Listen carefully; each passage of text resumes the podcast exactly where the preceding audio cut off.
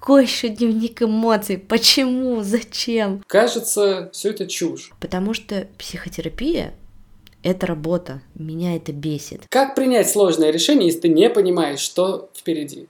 Ответ очевиден. Я не знаю. Капец. Куда я вообще попал? Мы все это переживем. Друзья, всем привет! С вами журнал «Опор», который выходит благодаря поддержке сервиса психотерапии Зигмунд Онлайн. Меня зовут Чаркаев Виталий, я главный редактор, и сегодня у меня в гостях Оля Микитась, автор аж пяти подкастов. Нормально же общались, сложно не сказать, сколько денег на карточке, Козелев и Микитась и Код города.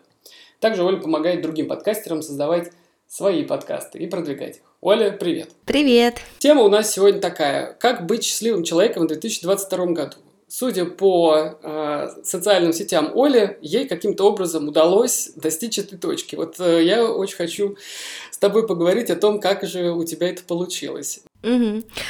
Не хочется, чтобы на самом деле наш разговор был э, очень приторным и таким, знаешь, заряженным на счастье, и людям казалось, что я живу в каком-то розовом мире, несмотря на то, что у меня розовые волосы и розовый э, свитер, но я очень стараюсь, на самом деле я очень стараюсь, и правда этот год для меня был, ну, просто можно сказать, я выкарабкивалась со дна каждый каждый день и заставляла себя буквально открывать глаза и, и работать, идти, несмотря на то, что было очень больно.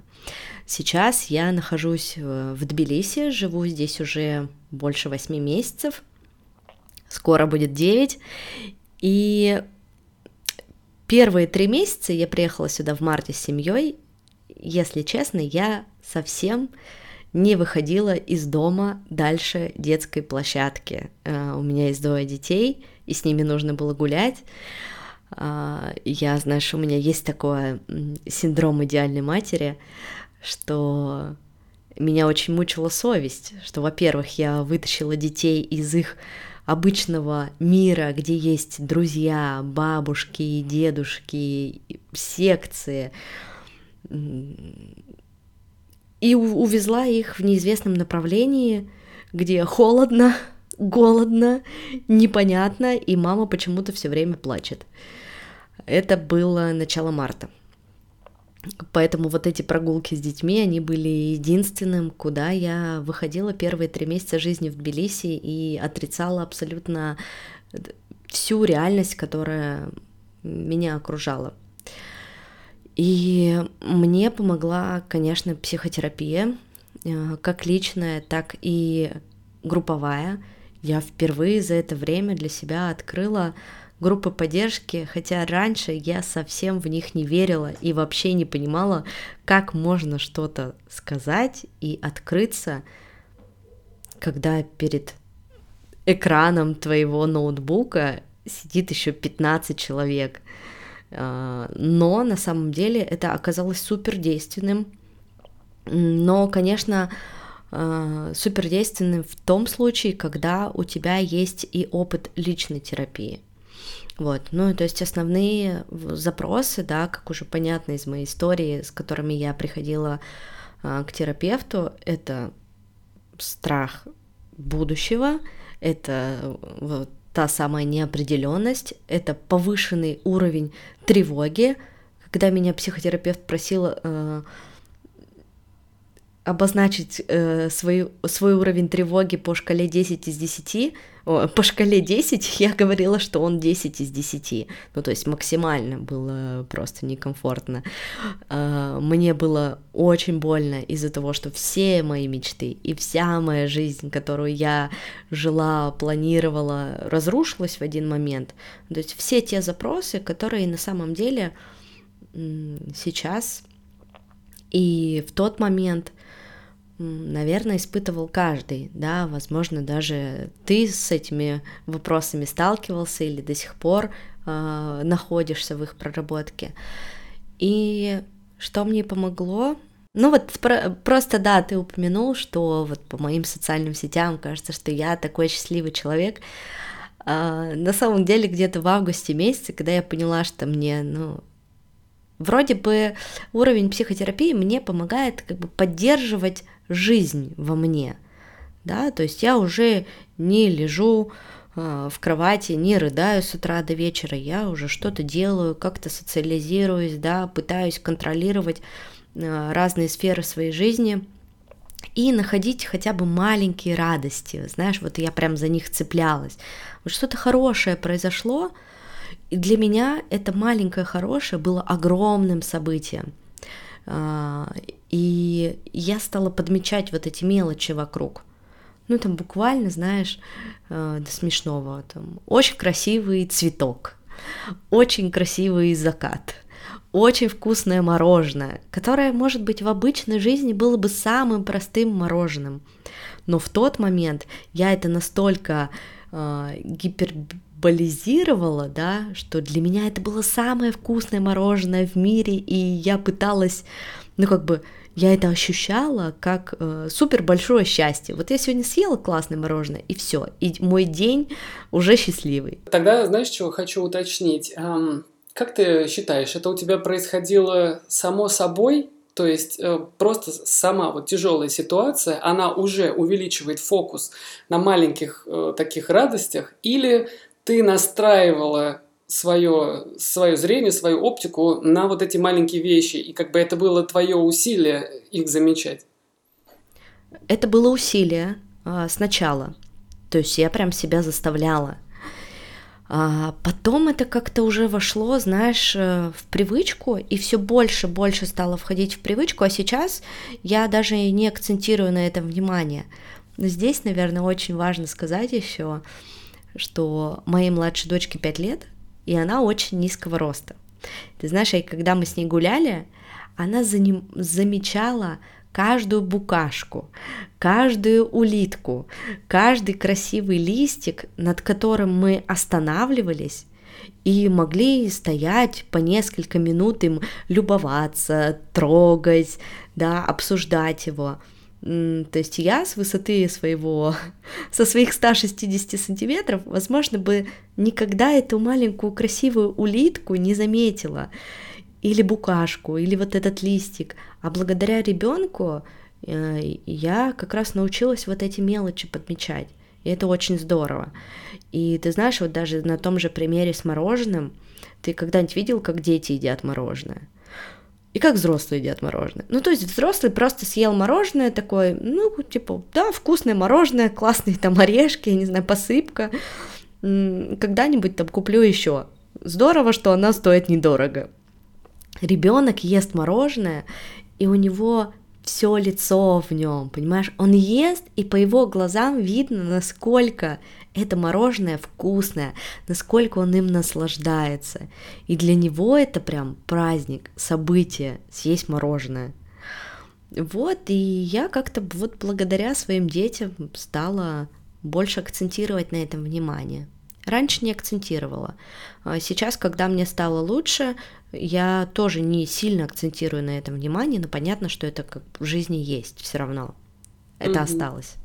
Слушай, тогда давай так. Вот раз уж мы с тобой сегодня говорим про счастье, поговорим про несчастье в том числе, интересно, как ты для себя его определяешь. Вот ты написала, что ты счастливый человек. Как ты это поняла? А, на самом деле, ну, наверное, по нескольким пунктам я просто посмотрела на свою жизнь со стороны и и поняла, что да, действительно, я счастливый человек, и у меня есть все, у меня есть э, любящая семья, да, вот а по основным ценностям прошлась.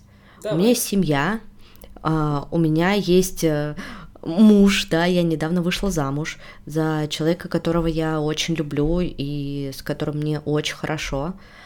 И это был мой осознанный выбор, мое осознанное решение взрослое. У меня есть двое детей прекрасных, у них офигенный возраст 10 и 5 лет.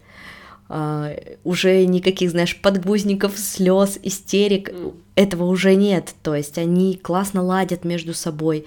Да, конечно, они ссорятся, безусловно. То есть это не какие-то идеальные дети с картинки, это обычные дети. Но благодаря их возрасту я вижу, что мне с ними очень легко, мне с ними очень интересно. У меня нет уже вот этой, знаешь, э, большой материнской нагрузки, когда у тебя ребенок еще совсем маленький, когда ты не знаешь, с кем его оставить, когда ты бесконечно нон-стоп к нему привязан. Этого уже нет, от этого, конечно, легче.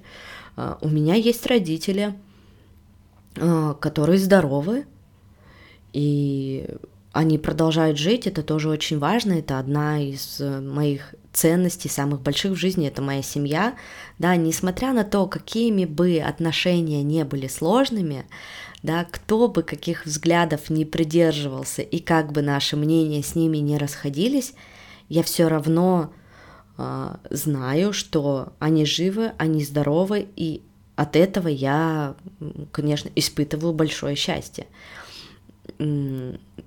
Дальше, какие еще ценности? Работа, наверное, одна из моих самых главных ценностей. Это моя работа, это мои подкасты, и это мои ученики, и они есть. Я получаю огромное удовольствие. Работы с каждым днем становится все больше. А, рекламные интеграции в подкасте, да, уменьшились, но они все также на хорошем уровне.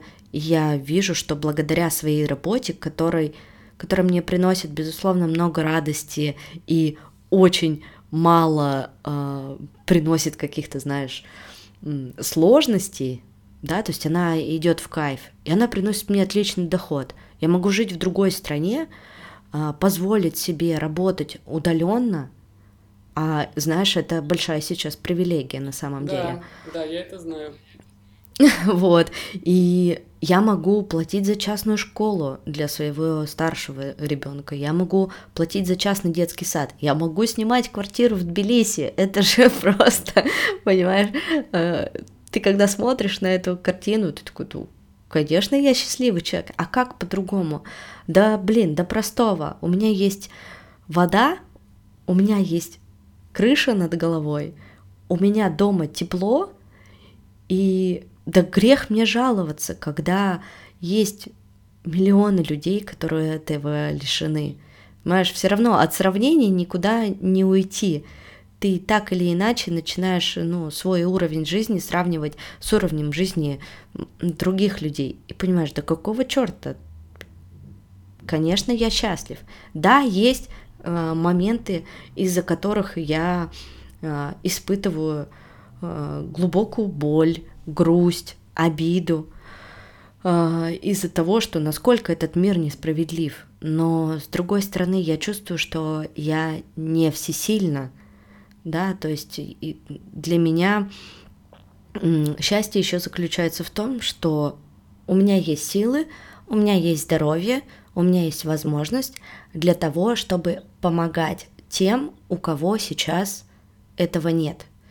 А, для меня это тоже очень важная ценность и очень большая привилегия на самом деле. Вот, кстати, я читал у тебя пост о том, что люди к тебе обращаются за помощью как раз.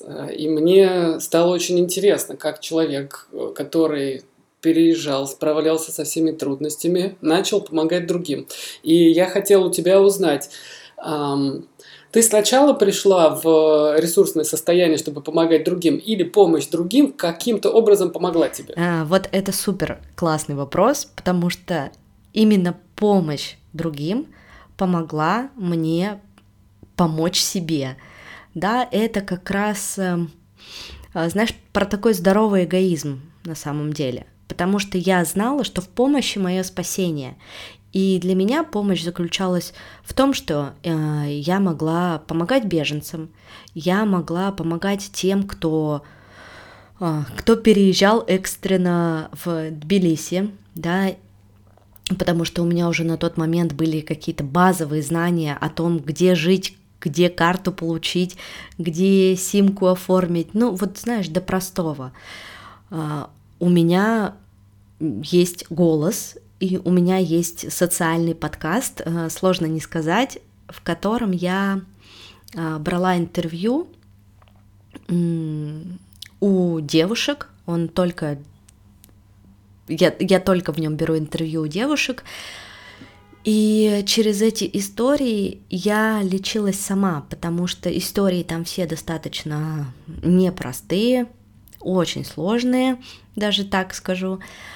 И для меня было важно это запечатлеть, это оставить в истории, чтобы мы могли услышать их через год, через три, через пять, да, чтобы это эти истории очевидцев событий, которые происходят сейчас, они были задокументированы. И в этом и состояла моя помощь. И дать людям высказаться. Вот. Это, конечно, да, так Слушай. работает. ну, у меня. Ага. И здесь слышу, знаешь, интересное про будущее. Я об этом думал, пока готовился тоже, что мне кажется, что быть счастливым человеком довольно сложно, когда ты вообще не понимаешь, что тебя ждет впереди. Вот. А, и хотел как раз спросить у тебя, как ты с этим справляешься, откуда ты берешь, знаешь, перспективы будущего, потому что ты говоришь сейчас о том, что будет что-то через там пять лет и так далее. Вот э, расскажи, какое у тебя отношение сейчас к будущему и влияет ли это на твое настоящее состояние? Угу. А, ты знаешь, три недели назад я а, вышла замуж. Поздравляю. И да, спасибо большое. И мы это решение приняли где-то в августе, наверное, в конце. И тогда была настолько напряженная обстановка в обществе, и все время а, были какие-то такие разговоры о ядерной катастрофе, о том, что вот скоро все будет очень плохо, и одно нажатие кнопки, и значит нас всех не станет. И вот в тот момент а, мы приняли решение пожениться. Мы такие, слушай, но как бы если не сейчас, то неизвестно когда. Вдруг с нами что-то случится, вдруг это действительно произойдет. Мы уже действительно ни в чем не уверены, мы не знаем, будет это, не будет. Ты знаешь, живем каждый день как последний. И мы такие, а давай это сделаем, а давай. И вот с этого а давай э, такого легкого, легко принятого решения я поняла, что на самом деле в этом и кроется ключ успеха. Относиться к, ко всему, что э, у тебя в жизни происходит, ну, проще. Ну, то есть вот у тебя есть сегодняшний день, у тебя есть, ну, возможно, завтрашний день. И это уже хорошо. Ты сегодня проснулся, у тебя есть две руки, две ноги, у тебя есть еда, у тебя есть дети, которые смеются, улыбаются, э, через час у тебя там консультация по подкастам, у тебя есть работа, соответственно. Что будет завтра? Ну, завтра будет завтра, понимаешь? И то есть и вот это вот ощущение жизни вот здесь и сейчас, потому что завтра может не быть, ну, оно каким-то тоже волшебным образом работает, и оно помогает тебе очень сильно концентрироваться на том, что ты делаешь. Ну, то есть вот до простого проживать каждый момент сегодняшнего дня, ну, вот как последний. И да, конечно, ты э, там, можешь думать о том, что будет через три года, через пять, через десять, но это просто все фантазии пока. Мы не знаем, что будет. Ну, то есть будет что-то хорошее, хорошо. Будет что-то плохое, ну, ты здесь не в силах на это повлиять, понимаешь? Но ты в силах повлиять на свою жизнь. Ты в силах повлиять на то, чтобы помочь другому. Ты в силах повлиять на то, чтобы вырастить хороших людей, своих детей, а, ну, то есть концентрироваться на том, на что ты в силах повлиять. Я думаю о том, что, кажется, вот твой ответ в целом можно как-то собрать в именно смещение фокуса на какие-то простые вещи, которые есть перед тобой прямо сейчас. И при этом они должны быть как бы хорошими. Плохого и так много. Да, да, плохого много. А как с этим, кстати, ты справляешься? С плохим? Ну, вот то, что, ну да, то, что его плохого, ты, я не думаю, хотя если я не прав, поправь меня, что ты не замечаешь этого, что ты такая, не буду на это смотреть. Вот, наверняка смотришь. А, слушай, я тот человек, который а, в новостной повестке каждый день. Да, то есть не подкаст было... новостной. Да, то есть не было ни одного дня с 24 февраля, чтобы я не открывала новости. То есть я в них, ну, не 24 на 7, а как в самом начале, но я каждый день знаю, что происходит. Я для себя выбрала такой путь, и я приняла такое решение, что я не хочу от этого абстрагироваться. Я хочу быть в этом. Но мне нужно найти способ, а, как быть в этом, не разрушая себя. Потому что раньше я читала новость, и день выпадал. Все. Просто.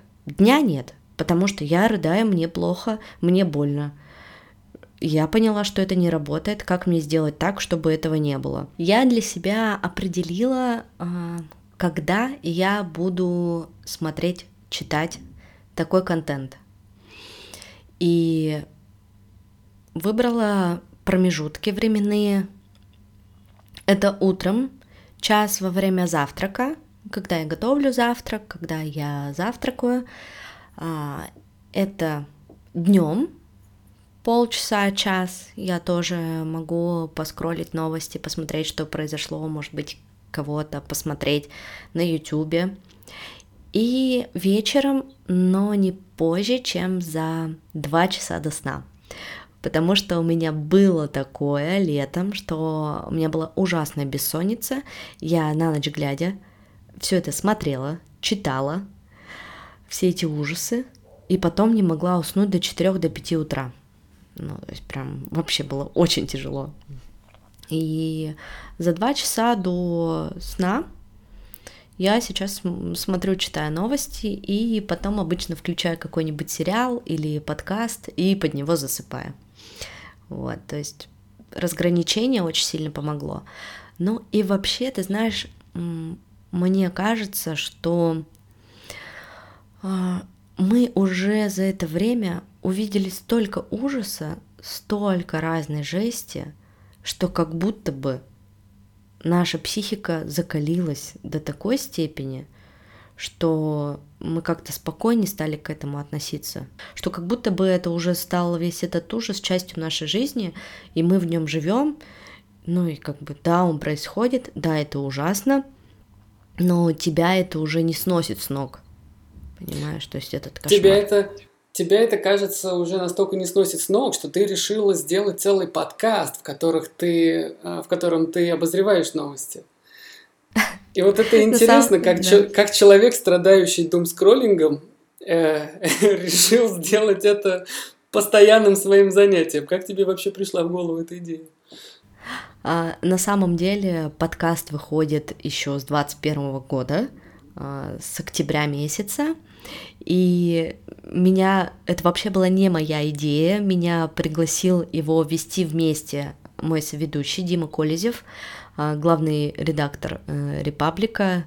Не знаю, нужно ли упомянуть здесь, что издание является иноагентом, но это была его идея, и он меня пригласил, чтобы привнести в свой новостной моноформат э, немного легкости и взгляда из народа в виде меня. И я получаю от этого огромное удовольствие. То есть я в течение недели читаю все, что происходит, смотрю, коплю, где-то делаю себе какие-нибудь заметки, что мне непонятно, а почему этот сделал то, а почему этот сделал это. Э, и в пятницу вечером, когда мы пишем подкаст, все эти вопросы залпом я задаю Диме, и он мне очень структурированно по полочкам про все рассказывает доступным языком. Формат просто огонь. Понятно, то есть ты в этом потоке информации благодаря этому подкасту не тонешь, и еще твой коллега Дима в этом плане помогает. И я как раз хочу с тобой еще немножко поговорить целом про твою работу, как про часть от этого счастья, поскольку а, есть в культуре такое, знаешь, мнение, что вот бы никогда не работать, просто иметь деньги, и на этом все. Кажется, все это чушь. И я хотела у тебя узнать, во-первых, давай так, эм, как вообще у тебя получилось запустить что-то свое, длительное время это делать, регулярно, не бросить? А какие бы ты могла дать советы людям, которые вот постоянно бросают дела? Mm. Слушай, мне кажется, что, во-первых, это очень много зависит от человека, и очень много зависит от того, а, действительно ли тебе нравится то, что ты делаешь. Потому что ответить себе на этот вопрос это та еще задача на самом деле. А, потому что вроде как бы нравится. А, и да и деньги хорошие платят. Да что тут может не нравиться? Но вот а по-честному. А, нет, это сейчас даже не относительно меня, а вообще даже слушателей, зрителей, которые будут смотреть там наш подкаст, честно ответить себе на вопрос, а это то, чем я хочу заниматься, вот через год, через два, через три мне нравится, я получаю от этого удовольствие, или все-таки есть больше всяких но, и меня это бесит. Угу. Потому что на самом деле мы очень лишены честного разговора с самим собой. Мы его боимся. И поэтому мы очень много в жизни упускаем. Мы можем всю жизнь прожить с нелюбимым человеком, Просто потому, что мы боимся. Спросить себя на самом ли деле это то, это те отношения, это тот человек, с которым я хочу жить, быть, спать, просыпаться, э, путешествовать, да не знаю, дурачиться, книги читать, фильмы смотреть. Хочу, не хочу. То есть мы э, забываем себя спрашивать об этом. То есть вроде как бы все хорошо. Ну вот он лежит, спит. Хороший человек. Мы с ним уже столько всего прошли. Да, он и пап хороший, но да и деньги приносит.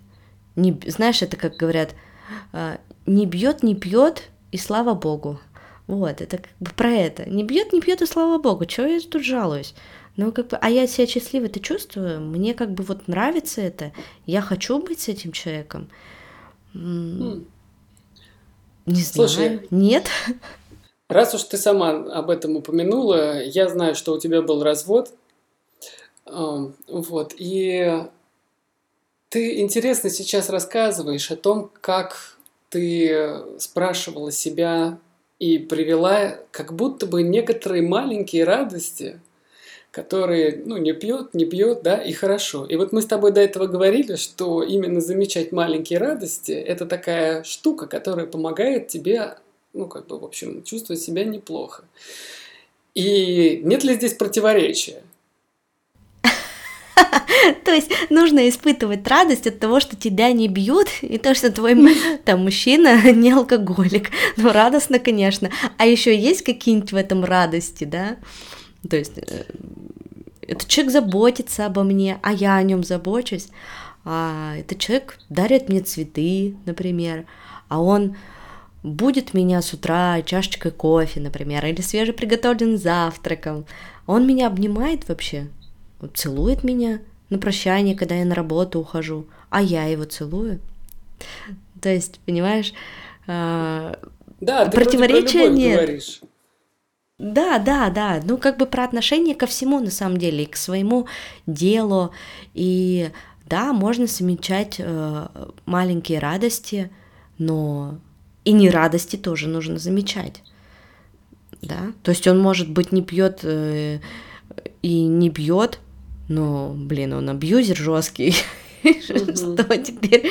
Так это уже, не знаешь, не радость, не маленькая. Да, ну я, конечно, здесь немножко прикалываюсь, но мне как раз и хотелось вот э, знаешь, найти что ли зерно основное, потому что маленькие радости маленькими радостями, но кажется, в этом во всем есть что-то одно большое такое, то есть что придает смысл. Например, если ты говорила о переезде, о том, как тебе было тяжело, и ты стала искать эти маленькие радости, они все равно находятся как будто бы в ситуации, когда у тебя есть большой глобальный смысл вот того, что ты делаешь. То есть, если переезд это, ну, не знаю, там, сохранение, возможность сделать то, что ты делаешь, то если говорить о супружестве, то кажется, это про любовь. Согласна, конечно. Хотелось вообще вот эту тоже тему затронуть, поскольку у меня есть несколько знакомых, которые уже довольно много времени находятся вот в этой ситуации непонятного брака. Вроде да, вроде нет. Ты знаешь, я обычно, когда рассказываю про свою историю, я в конце добавляю, что я ни в коем случае не призываю никого разводиться прямо сейчас или там бросать эти отношения и уходить. Но меня, я приняла решение о разводе в 29 лет. Мы с моим мужем были 16 лет вместе. Это очень большой срок, мы прожили с ним блин, да. всю сознательную жизнь, да, у нас двое детей, много было разных но, но в один день прекрасный я просто поняла, что мне скоро 30 лет. 30 лет. Для меня эта цифра, ты знаешь, когда ты этот рубеж переходишь из 29 в 30, ты такой, как 30 лет, господи, там, кажется, жизни нет. И вообще, я уже старая. И, и я не знаю, что там уже никакой радости точно нет. Сейчас, когда мне вот пару дней назад исполнилось 33, у меня вообще кайф, я уже принимаю этот возраст, я знаю, что здесь офигенная жизнь, и чем старше ты становишься, как говорится, тем ты лучше, и как вот это вот то самое грузинское вино с каждым годом все лучше и лучше, да. Но когда ты переходишь рубеж из 29 в 30, э, тебе приходит такая мысль, что, ну, господи, все, жизнь закончилась, и это все, и как бы, и, и все, вот правда, ты такой смотришь на все, что тебя окружает, в том числе там на твоего партнера или партнерку, и вы такие, ну, как бы, кажется, это не то, что мне нужно mm кажется, мы, мы могли все дать, вот все, что мы могли дать друг другу, вот мы дали. И это знаешь, когда вот э, ты у тебя вот это, как это сравнение, оно, конечно, не очень, может быть, э, красивое, но когда вот эта вот старая кобыла, знаешь, которую ты тащишь и тащишь и тащишь, и все никак не можешь бросить, ну, потому что же это вот твоя старая кобыла, но она уже не едет, и вообще уже не может шевелиться, но ты не можешь ее бросить. И идти не можешь один. И вот это вот как твоим такой груз и балласт. И сейчас, вот спустя три года, я смотрю на то, как наша жизнь изменилась. У нас отличные отношения с бывшим мужем. Да, они э, не идеальные, но они хорошие. Мы, мы не ругаемся, у нас не возникает особо никаких споров по воспитанию детей. Да, все равно какие-то трения случаются, но несущественные. У него семья, у него родилось еще двое детей, у него счастливый брак, у него прекрасная жена, с которой я знакома, и я недавно вышла замуж, и у меня все хорошо, и я чувствую себя счастливым человеком, и я смотрю, что нам-то по отдельности – намного лучше, чем было вместе последние несколько лет нашего брака. А могло быть еще хуже, понимаешь, мы могли не принять это решение еще очень-очень долго. И потом бы ну, до скольки бы мы лет так жили? Ну, там, в 40, наверное, мы бы такие посмотрели, такие, ну, все, капец, у каждого, там, я не знаю, любовники, любовницы, и жизнь вообще абсолютно никак не соприкасающаяся вместе, и спим мы уже в разных комнатах, и все вот это. А зачем? Это опять же все от идет от того, что мы не умеем разговаривать сами с собой. Мы не умеем задавать себе вопросы. А я хочу, а я могу, а я люблю, а мне нравится, а что я чувствую? Да, любимый вопрос э, психологов. Да, но есть еще вопрос, который все время задают себе люди. А что вместо? А что будет дальше? И а, Тут я как раз тебя хотел спросить, поскольку уже вот в этом разговоре я вижу два решения, которые тебе сложно, ну, наверное, сложно давались. Э, это переезд, это развод. Вот. И я не знаю, были ли у тебя понятные перспективы, что будет после этого. То есть, э, знаешь, так, если уходить, то кому-то, а, а вот, ну или как с нелюбимой работы, ну ты как бы, зачем ты с нее уходишь, а что ты будешь делать? Здесь же все стабильно и здорово. И я тебя хотел спросить, как ты принимаешь такие решения, и, может быть, какой-то у тебя есть алгоритм или, например, какой-нибудь совет, эм, как принять сложное решение, если ты не понимаешь, что впереди после него? Э, вопрос вообще супер. Ответ очевиден. Я не знаю. Простите, ну, пожалуйста. Просто, ну, разбежавшись, прыгни со скалы. Да, вот это вот прям про меня, ты знаешь, и ты действительно выявил вот те э, такие жизненные, да, большие точки, это, это развод, это иммиграция, и это еще э, тот момент, когда я ушла с работы, mm-hmm, да, да. Вот, э, у меня была работа, на которой я работала три года, где была стабильная зарплата, два раза в месяц, и вот это вот все. А потом в один день просто у меня случилось в жизни очень тяжелое расставание, и я впала я не скажу, что это была депрессия, мне это никто этот диагноз не ставил, но мне было очень тяжело переживать расставание с э, партнером. Э, и меня уволили буквально одним днем. Сказали, что я больше не даю энергию этой работе, понимаешь? И Буквально через один день я стал безработный. Ну, то есть все, работы нет. Э, что дальше? Обрыв э, и как бы и неизвестность. И вот три вот таких вот ключевых момента в жизни развод, работа и потом эмиграция — и сейчас я очень часто говорю о том, что, ну, слушайте, мне уже вообще ничего не страшно. Ну, то есть, как бы, э, я не знаю, что бы ни случилось, мы все это переживем. Знаешь, как вот монеточка поет, угу. Все переживем. И все, и всех, и вся, и страх, и смех, и грех, все переживем. Ну, потому что, ну, а как иначе?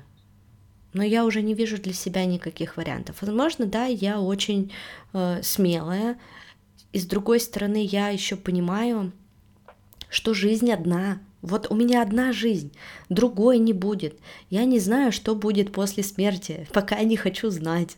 Я не верю во все эти теории там непонятные. То есть мне кажется, что все, жизнь закончится, как бы твой прах развеет и все, и конец не будет никакой, никакого перерождения. Если я была плохим человеком, то я превращусь в камень или во что-то в дерево. Сейчас не бы столько было камней. Да, да, да. То есть я, я просто, я не верю. Мне кажется, все, жизнь закончится и до свидания. И я понимаю, что мне вот она одна. И с каждым годом, с каждым днем ее становится все меньше и меньше, понимаешь? Да, звуч... я очень хорошо понимаю. Причем звучит, знаешь, как будто бы упаднически, что ее все меньше и меньше. Но на самом деле это больше как будто бы какой-то, ну, не знаю, стимул не очень хорошее слово, не люблю. Но скажу, как будто бы стимул. Ну, про жизнь на самом деле, да, и ты начинаешь ценить моменты, и тут же всякие мелочи, да, и тут же отношения, которые ты для себя выбираешь, и да все, что тебя окружает – а как... Из этого приходит. Скажи, пожалуйста, а как ты э, смогла не развалиться из этих ситуаций? Потому что, ну, я, кажется, правильно понял, что у тебя и расставание произошло, и из-за того, что тебе и так было плохо, тебя еще и с работы уволили. Ну, и как ты вообще это вывезла? Слушай, на самом деле, э, все три раза мне помогали мои близкие люди. Э, когда случился развод, соответственно, у меня был э, очень близкий друг, который был со мной на протяжении всего этого времени, и потом эта дружба достаточно быстро переросла в отношения, хотя это все было не запланировано. А, с работой, когда этот инцидент произошел, а, мой подкаст «Нормально же общались», единственный, который я тогда вела просто по фану, он э, попал на главную страницу Apple подкастов и набрал рекордное количество прослушиваний и был на главной в течение месяца. Ну, то есть, знаешь, было тысяча прослушиваний, а стало 60 тысяч. А, и я в тот момент, чтобы помочь себе, я начала вести блог в Инстаграме в запрещенной организации Мета. И начала вести блог, и люди, мне писали очень много людей, постоянно что-то комментировали, а, я делилась тем, как я этот момент проживаю, да, то есть я не могла вслух говорить о том, что меня уволили, у нас было соглашение по работе, а, но я могла а, сказать о том, что я ушла. И всем было, в принципе, понятно, никому не нужно было вдаваться в пояснение, почему раз я одним днем ушла с работы в никуда. Все все понимали, просто я не говорила об этом прямым текстом. И вот люди мне очень сильно помогли в тот момент, и рост подкаста. Ну, то есть я увидела, что подкаст слушают, а, офигеть, ко мне приходят люди, и, ну, сам знаешь, да, что чем больше прослушиваний, тем больше у тебя как-то желание заниматься этим. Стали приходить первые рекламодатели. Я увидела, что на подкасте можно зарабатывать. И меня это настолько вот зарядило, настолько мне понравилось то, чем я занимаюсь. И вот эта поддержка людей, она мне очень помогла. А с эмиграцией мне помог очень мой партнер, он же мой сейчас э, муж, потому что для него эмиграция, он был к ней готов морально, да, он давно хотел уехать и давно продумывал план, как это сделать, и он никогда не хотел жить в России. А я всегда хотела жить в России, я никуда не хотела уезжать. И вот то, что он в тот момент был к этому больше готов, чем я, и для него это как раз так же, как и для детей, было ну, чем-то новым, знаешь, вот таким новой главой твоей книги. Для меня это было разрушение всех моих мечт, планов, жизни, и вообще все плохо. А для них нет. И вот они мне помогли, а, мои дети и мой партнер. То есть они буквально вот меня поднимали с самого-самого дна. Человеку нужен человек, судя по всему. Это правда. Это правда, да. И вот люди, люди помогли. Люди и работа, и дело любимое. Хотел еще спросить по поводу твоих подкастов, как ты ими пользуешься помимо эм, ну, их предназначения. Том плане, что сейчас они тебе приносят деньги, а, плюс, ну, я не знаю, ты занята, но ты же подбираешь какие-то темы определенные, да? Решаешь ли ты какие-то свои вопросы с помощью подкастов? А, да, ну вот про сложно не сказать, я упомянула, что благодаря историям женщин я из эгоистичной да, позиции спасала и себя тоже. А, наверное, вот на примере нормально же общались, скажу, что ну, это напрямую мой личный проект, в котором я принимаю все решения, я в нем и продюсер, и редактор, и ведущая, но у меня есть команда, кто мне помогает, да, это эм, менеджер проекта и монтажер, но в основном как бы все темы, все вектор я определяю сама. И он, конечно же, как мой знаешь, как мой личный а, исследовательский дневник а, себя самой. Я понимаю, что вот мне интересно сейчас вот, так, вот это. Значит, я об этом хочу поговорить. Значит, я хочу через подкаст попробовать понять это для себя. И таким образом э, поделиться этим с людьми с другими. Вот, по сути, он так и работает. То есть вот у меня был вопрос о том, что мы э, у нас с мамой очень сложные отношения в... из-за того, что наши позиции с ней на все, что происходит сейчас в мире, диаметрально расходятся. И я, с одной стороны, понимала, что она моя мама, она имеет право на другое мнение, но в той ситуации, которая сейчас происходит, я не могу принять ее мнение. Ну, никак, вообще, просто. Я не могу пойти на компромисс, несмотря на то, что она моя мама. То есть это вот против меня, против моих ценностей, против вообще моего всего существа. Не могу. Я иду и пишу об этом подкаст. Да, то есть как найти общий язык с людьми, которые придерживаются другой позиции. И когда я поговорила об этом с психологом в подкасте, я ей высказала все вот свои, да, боли, все, что меня беспокоит. А, со мной поделились люди своими историями, там, мои подписчики, мои друзья, мои знакомые. Я это тоже что-то задала, какие-то вопросы во время подкаста. И мне стало легче. И люди, которые это послушали, им тоже стало легче. Вот, и так совсем на самом деле. То есть у меня нет каких-то случайных эпизодов. То есть в первую очередь это подкаст про исследование, исследование меня. И Я думаю, в этом его и есть успех, потому что я в подкасты не пришла с громким именем. Я пришла туда без личного бренда, без истории. То есть я это делала все по фану, просто потому что мне нравится такой формат. Мне нравится разговаривать. А, у меня вроде неплохо это получается. В моей речи не так много слов-паразитов, да, и голос приятный, и мысли я умею сформулировать а почему бы не попробовать? И вот так, знаешь, видимо, это действительно мое, и поэтому это стало получаться. И получаться довольно успешно, здорово, что я могла, смогла это даже превратить в способ заработка. Здорово. Да, тут не поспоришь. И эм, очень много в твоем подкасте про психотерапию. И твои гости это психотерапевты.